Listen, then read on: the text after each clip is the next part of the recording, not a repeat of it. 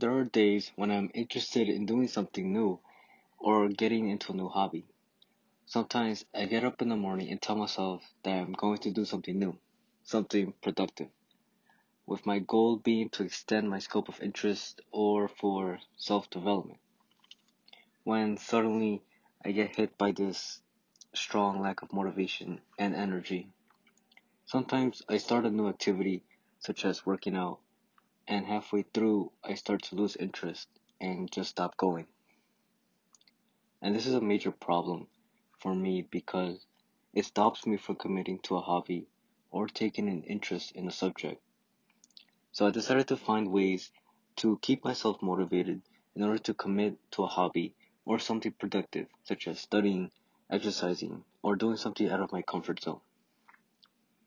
After doing some Googling, I found some interesting information about motivation that I would like to share. And the main reason why I took an interest in the subject is because I want to commit to something after this semester ends. First things first, what is motivation? I found an interesting article um, on the website name called jamesclear.com, who is also the author of a New York Times bestseller book called Atomic Habits. In his site, James goes over important points about motivation. He defines motivation according to Steven Pressfield's book, The War of Art, where it states, at some point, the pain of not doing it becomes greater than the pain of doing it. This means that at some point in your journey, you will become more accustomed in doing an activity than not doing it at all. For example, if you keep going to the gym, you'll eventually reach a point where you will naturally have a desire to go to the gym, as opposed to forcing yourself to go. I found the author's quote itself to be motivating because it is true. Once you make an activity a part of your lifestyle, it just becomes second nature. There's also a misconception about motivation. This misconception is that motivation occurs before an action when in reality it occurs after performing the act. According to James, there are two types of motivation passive motivation and active motivation. Passive motivation occurs when we watch a motivational video or read an inspirational book. Active motivation occurs after starting a new behavior and form a routine. James writes, Motivation is often the result of action, not the cause of it. Getting started, even in very small ways, is a form of active inspiration that naturally produces momentum. We should try to find an activity and make an attempt to start it. The beginning of a new behavior is always the most challenging. Once you get past this point, the behavior becomes natural. Now, how do we get the motivation to start an activity? Since the beginning part is the most difficult, it is a good idea to set a schedule for this new behavior. The importance of having a schedule is to create a set time window committed for the activity and nothing else. We want to make sure there are no obstacles between us and the behavior.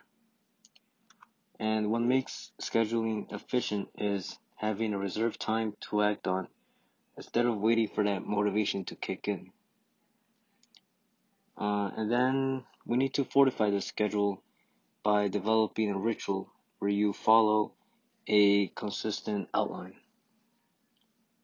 This will allow you to naturally begin your routine without having to stop and think, um, what should I do today? Or when should I do this?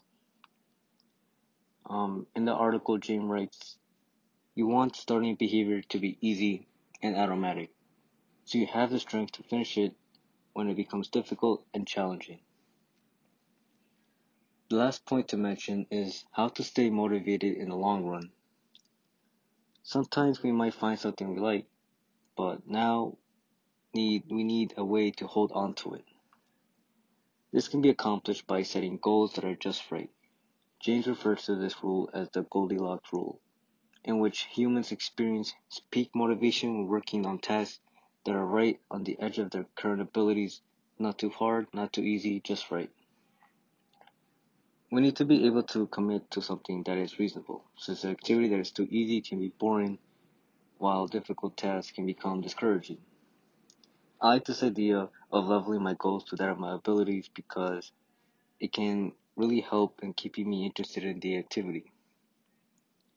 I've always had a hard time staying motivated to do something. I would always depend on a passive motivation to begin an activity.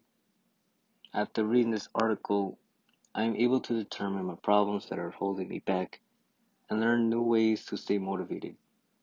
Next time I decide on trying a new hobby, I'll make sure to find something I am genuinely interested in and set goals that are reasonable to my abilities. I hope these interesting points can be useful to you when committing to a hobby. Again, the name of the website was jamesclear.com, where you'll find the article about motivation and other useful articles for productivity, self improvement, and life lessons.